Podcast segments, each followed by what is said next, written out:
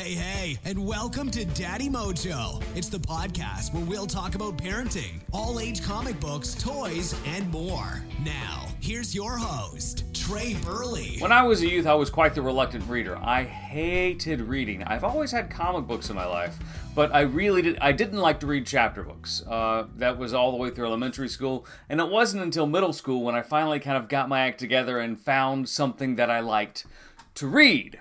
And there's no surprise that my grades in middle school suffered for that fact because, man, I was a dunkus in middle school. Likewise, if you're watching this and you're not reading, you're a dunkus too.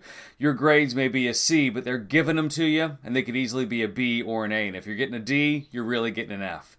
Sorry to tell you that. This book, though, this is the book that kind of makes people want to read, makes middle school and high schoolers want to read. For me, it was horror.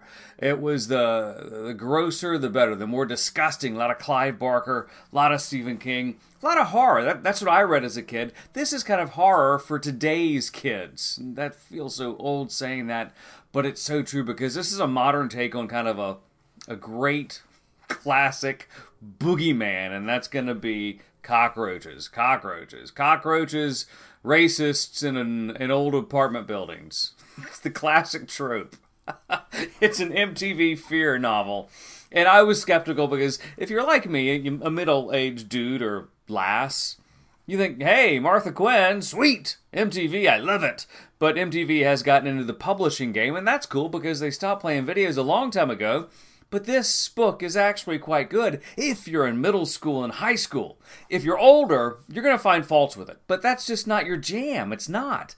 This is for those reluctant readers, those kids in middle school and high school who want to read books about people not trusting the man, about corpses with cockroaches coming out of every orifice, and other disgusting things that are really age appropriate, but that you may not want to tell your mom and dad about.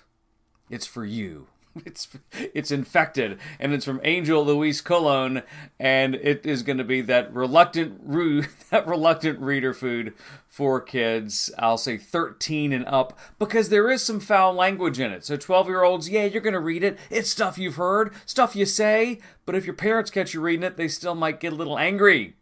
It's infested. Ages 13 and up, have a party with it.